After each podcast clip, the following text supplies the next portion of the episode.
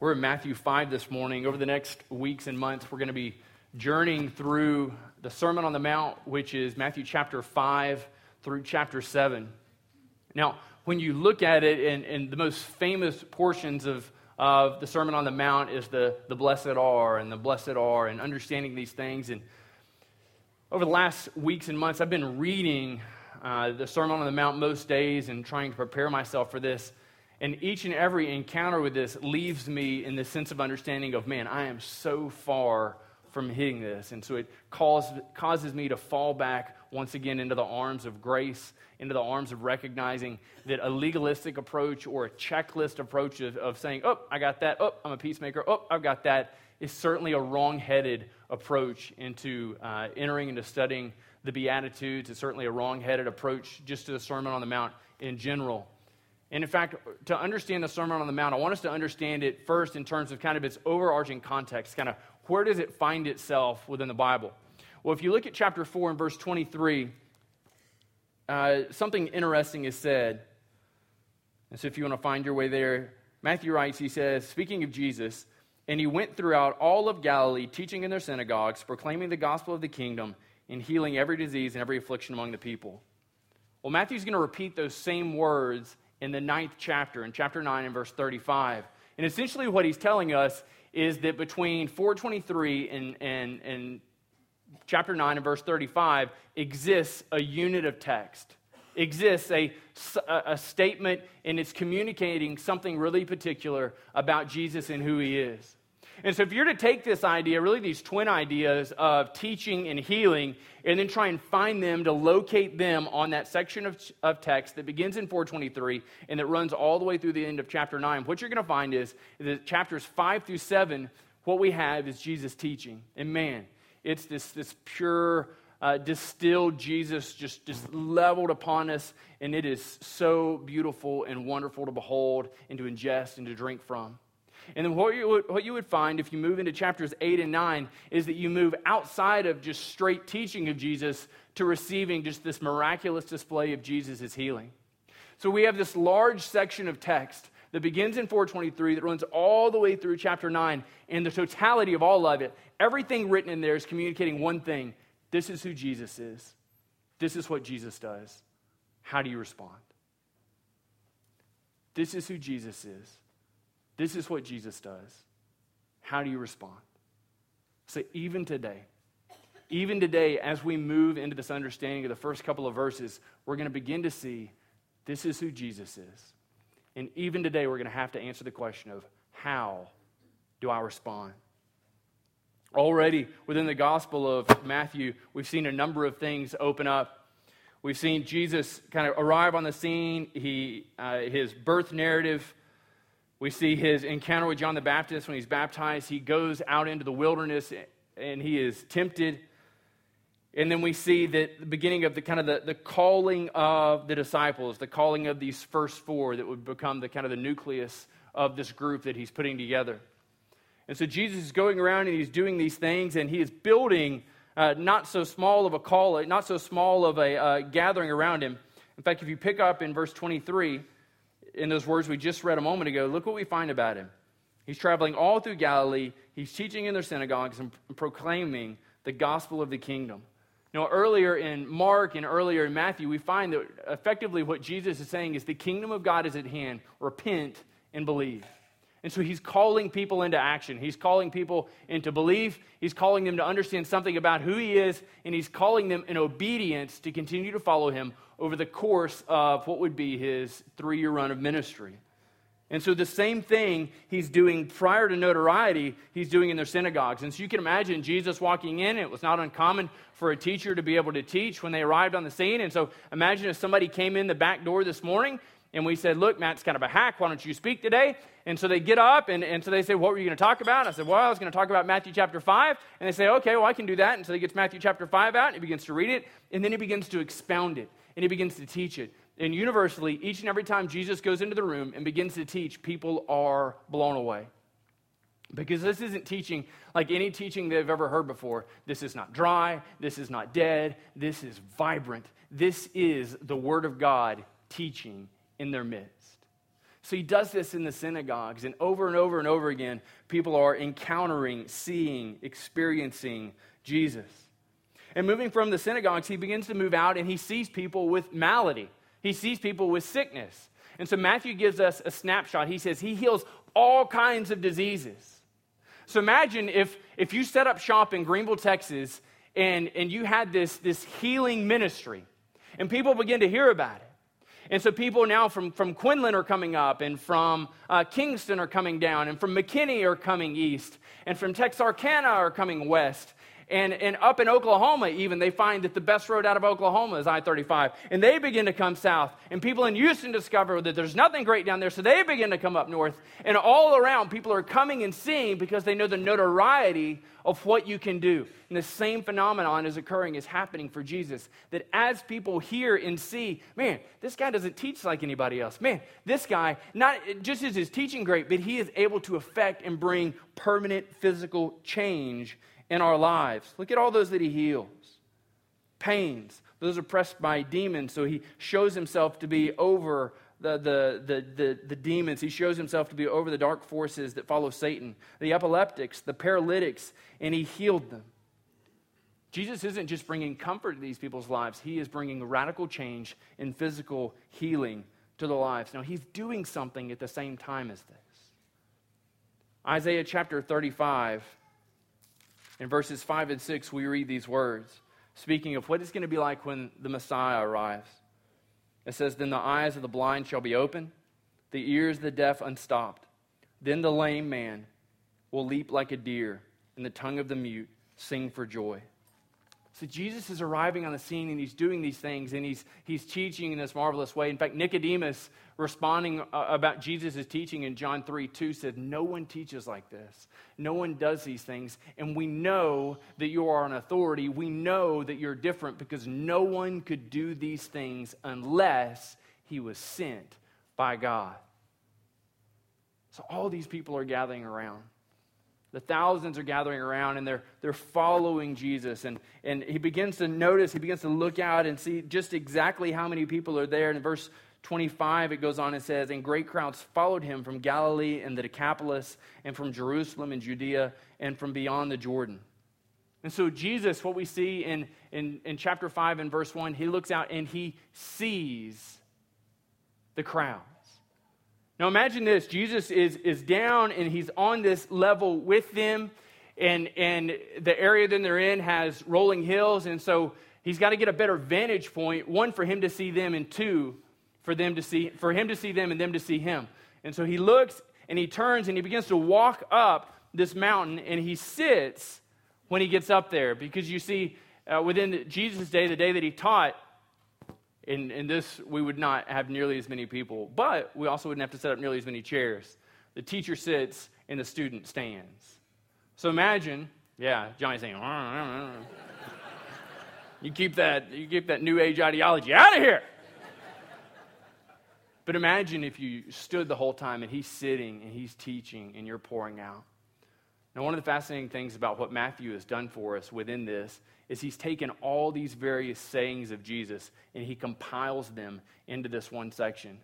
If you were to read all of chapter 5 through chapter 7, it would take you about 10 minutes. But we get the understanding that as he is there, as he is there, that this is likely over many days that he's expounding these things. And so Matthew's kind of taken the, the high points of this and put them all here within chapter 5 for us to digest. So Jesus sees the crowds. He comes up on the mountain and he sits down. Now, when he does this, he's communicating to us a number of different things. So maybe you read this and you say, well, this is really curious. What's he doing up there? What exactly is he trying to point out? Jesus is, is, is giving a picture of himself as being this new and better Moses. And you say, no, no what's that all about? Well, throughout Jesus' life, up to this point, there have been a number of things that you might also draw parallels from in Moses' life. And so when Jesus is born, uh, babies are being put to death. And we see, well, this happened too for Moses, right? You remember his mom, she took him, she put him in the basket, and she sent him down the river. Jesus flees, Moses fled. Moses wandered in the wilderness, Jesus was tempted in the wilderness. Moses went up on the mountain to hear from God. When Jesus goes up on the mountain, he displays that he is, in fact, God. So Jesus is, is showing us that he's not just like Moses, but he is a new and a better Moses. Now, see that. What happens when Moses goes up on the mountain? He hears from God, right? He's up there for a long period of time, and the people are just kind of doing whatever down there, and then Moses has to come back down and set it right. When Jesus goes up on the mountain, he is God communicating to the people. So Moses goes up on the mountain, he is broken and he is fallible. And he goes up to hear from God to come down and communicate to the people. When Jesus goes up on the mountain, he is perfect and he will be broken. And he goes up to speak to the people from that place. So he has the masses before him. He has the masses before him, and he begins to communicate to them. And I just want to run through kind of a survey of some of the things that, that we're going to look at in depth over the next months so that you can begin to get a taste and see just the level of, of difficulty and the profundity to which Jesus is communicating to these people. So he goes up and he sits down and he calls the disciples to him. And he opened up his mouth and he taught them, saying, Blessed are the poor in spirit. Now, around the time that Jesus is speaking and teaching, history tells us there are something around 60 men vying for the position, communicating to others that they're the Messiah, that they're the one who has come, who's going to set things straight. You know, Jesus is a class set apart, and we see this and we understand this on the basis of the miracles he's performing and the teaching he's communicating. And so, what Jesus seeks to do in chapters 5 through 7 is show that there is no one on par. There is no one on this level with him. And it's curious, though, isn't it? That when Jesus opens up to speak, and if he wants to set himself apart from all those people around himself, that he doesn't just get up there and say, um, I'm the Son of God, like everybody else, they're just fakers and posers. You just need to follow me, and we're going to set this thing straight. He had every authority to do that. He had every authority to come in and, at a word, cause them to bow down and to worship him. But what does he do instead? He comes in and he has the most power imaginable. He has an infinite resources of power at his disposal, at his beck and call. And what does he say to them? Blessed are the poor in spirit. And I don't know where you are this morning. Maybe you're just overjoyed. You got here early and you got a parking spot, and so you're just like, yes.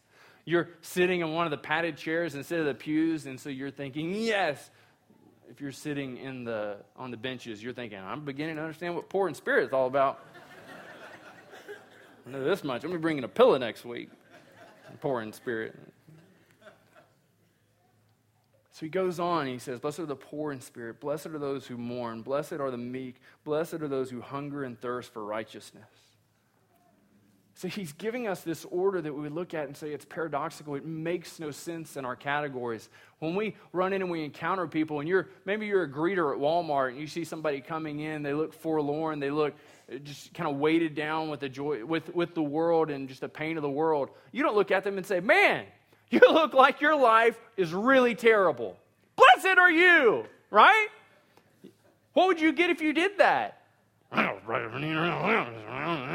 Right? You get the grumbles or a slap across the face. Probably the grumbles and a slap across the face. But this is what Jesus does. He calls us to recognize that, that the vantage point from which we see life isn't strictly on this plane that makes sense to everybody else as a people, as a society, we value ease. As a people, in a society, we value comfort. As a people, in a society, we value self. And we want these things to go so incredibly well for ourselves, right? Then we encounter Jesus. And from the very moment he begins to talk to us, he says, It is good for you to be broken and in need. It is good for you to be overcome with sadness. It is good for you not to have the belongings and the entrapments of this world. and it is good for you. He uses this picture of hungering and thirsting. i I can scarcely remember a time in my life where I have been hungry and thought, this is so good. I love the rumble in the empty feeling. If I could just bottle this, I could make a fortune, right? It's just not there. I think every diet I've ever been on, if there's this, this part in me that just gets so angry. And the hungry, come on now. The angrier I get, it, the, the hungrier I get, the angrier I get, especially diets that cut out bread. I, I, just I think those are of the devil. When Jesus was healing demoniacs, he said, "Now all you who, all you who don't do bread, not because you're allergic to gluten and you have celiac, but just because you have a moral, you know, reason to abstain from bread. I'm gonna, I'm gonna pick you up later." And so we got the demoniacs, and I got you people who are hating on bread. There's this idea that when I can't have bread, I just get bread angry, right? And so he gets in there, and all of these things we find hunger and thirst, these things that we should be opposed to. These things that we should not enjoy, Jesus inverts them and he says, These things we shall find our satisfaction in. Verse 7 Blessed are the merciful, for they shall receive mercy. Blessed are the pure in heart, for they shall see God. Blessed are the peacemakers. Listen to this, verse 10. Blessed are those who are persecuted for righteousness' sake. We want ease. We want comfort. We want to be left alone. I want to exercise Christianity. I want to exercise my personal faith in Jesus over here. And I want it to be in this insulated understanding of not being assaulted. To be a Christian, to be one who follows Jesus, is to welcome persecution. It's not that we run around stupidly doing things to invite difficulty into our life, but it's to look at persecution and not to shun it, not to stiff arm it, but to recognize that it is part and parcel of what it is to be a believer and a follower of Jesus Christ. He moves on to verse 11. He says, Blessed are you when others revile you and persecute you and utter all kinds of evil on your, uh, about you, against you, falsely on my account. I don't know where you are this morning, but I'm willing to bet that most of us in this room, man, it hurts when somebody says something about us, when they uh, fire off an allegation towards us, especially if that thing is not true. But according to Jesus, looking at this, Jesus says that you are blessed when people fire off allegations and when people fire off things and say bad things about you because of the identity of Christ flowing in your life. This is who Jesus is when Jesus was spoken against, when Jesus was beaten, when Jesus was mocked. In some sense, he was giving us this picture of what it looks like to walk in his footsteps, of what it looks like to follow him. When I was in uh, elementary school and kind of leading up into junior high school, my brother attended the same school that I did, and he's six years older than I am, and just I'm tall and thin, and he's not. And so he was, he was just kind of just a really stocky guy. I think that's a good, that's a good word to use. He was a stocky guy at that point in his life. And if anybody said something about me, did something to me, man, he would just make them really rue the day they had said that. He would just bring the pain. And so it was really cool for me to have that where my brother could just, I'd be like, so and so did this. He's like, Mom, take care of it. And so that's not how he talks, but in my mind, that's kind of how it was. Puberty was a rough time for him. And so, as we went through this, and so I had this, this understanding of what it was like for my brother to create ease for me because he went ahead of me. I think invariably sometimes we bring that same idea in with Jesus and think, Jesus suffered all these things. Jesus was mocked. Jesus went ahead of me, and he cleared all those things out for me so I don't have to encounter those things. If you're a Christian, you're a believer and follower of Jesus Christ, nothing could be further from the truth for you. Jesus did not move and clear all that difficulty out of the way from you so that your life would be some, some uh, makings of the Christian American dream, so that your route to church in the morning might be filled with you know nothing but great songs on 94.9 so that there would be no traffic so that no one would park in your spot so that the air conditioner would always work so that you would have to do nothing so that everybody you encounter would like you love you and never say anything bad against you. Jesus did not die on a cross to make those things a reality for you. Jesus in dying on the cross and suffering the slings and the arrows of all those he was coming to save gave us a pattern of what it would look like to follow jesus. Following jesus it's not for the faint of heart.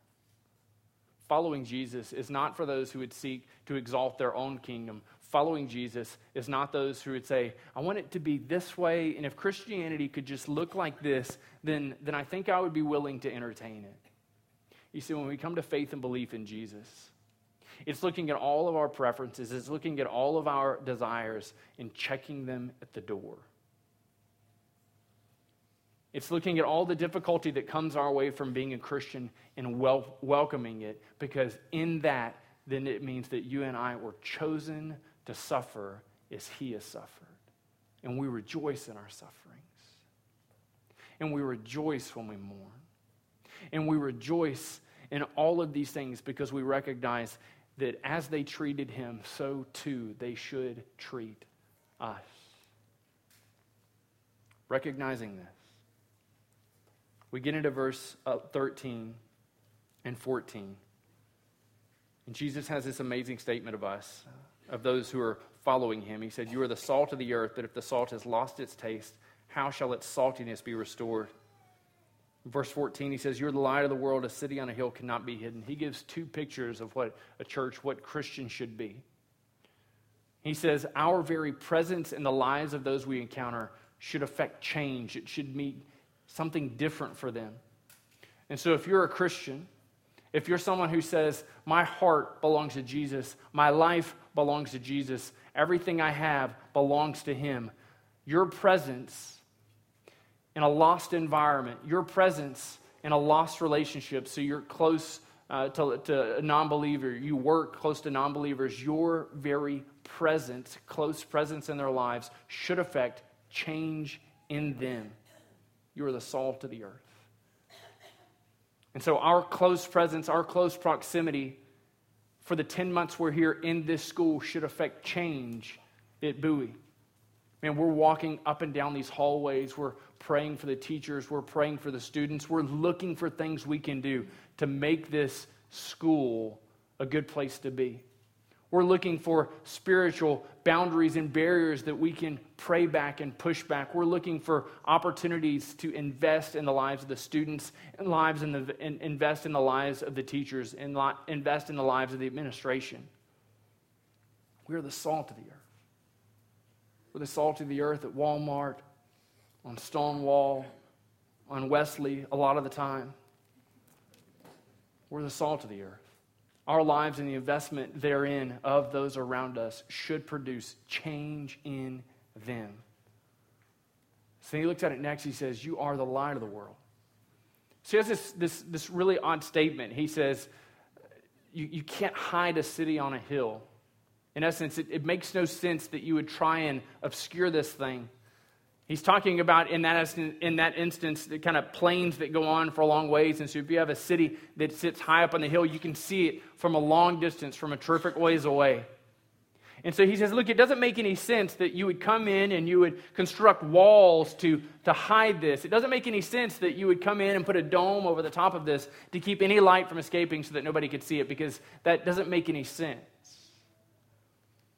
See, as we begin to understand who Jesus is, what Jesus does, and what he's calling us to be, the question that rolls through our mind over and again is how am I being salt? How is my very presence in the lives of those around me changing and affecting them? How am I being light? Those I don't have close investment with, those I don't have close uh, contact with, how are they seeing Jesus in me? How are they seeing Jesus in my activities?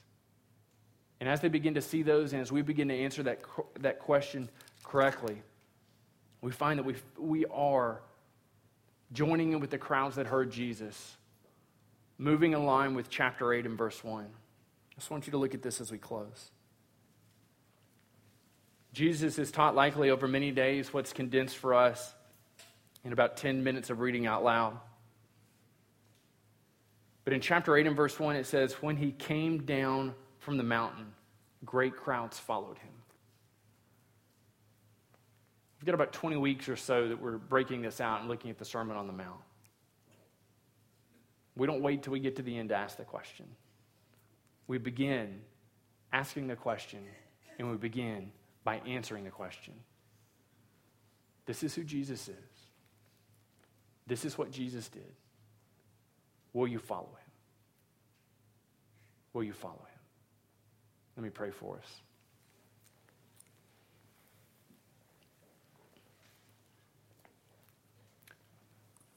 Father, we pray that you would,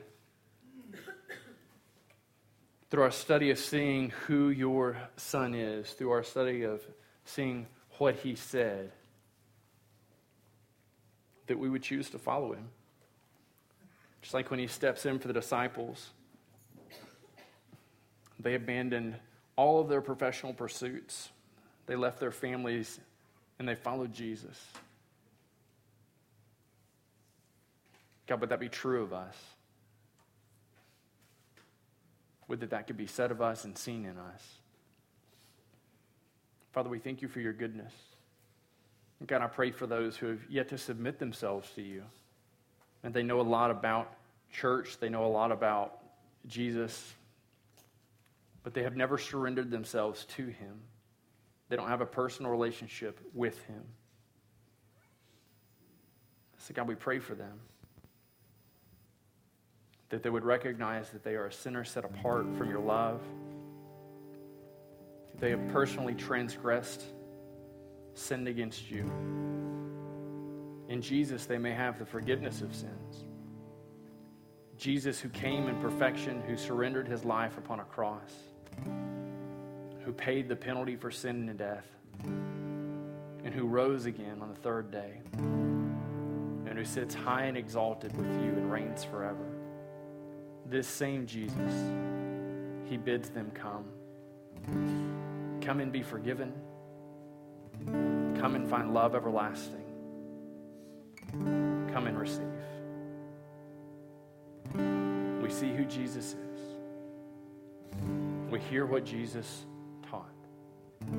Let us be those who choose to follow him. And we pray these things in Christ's name.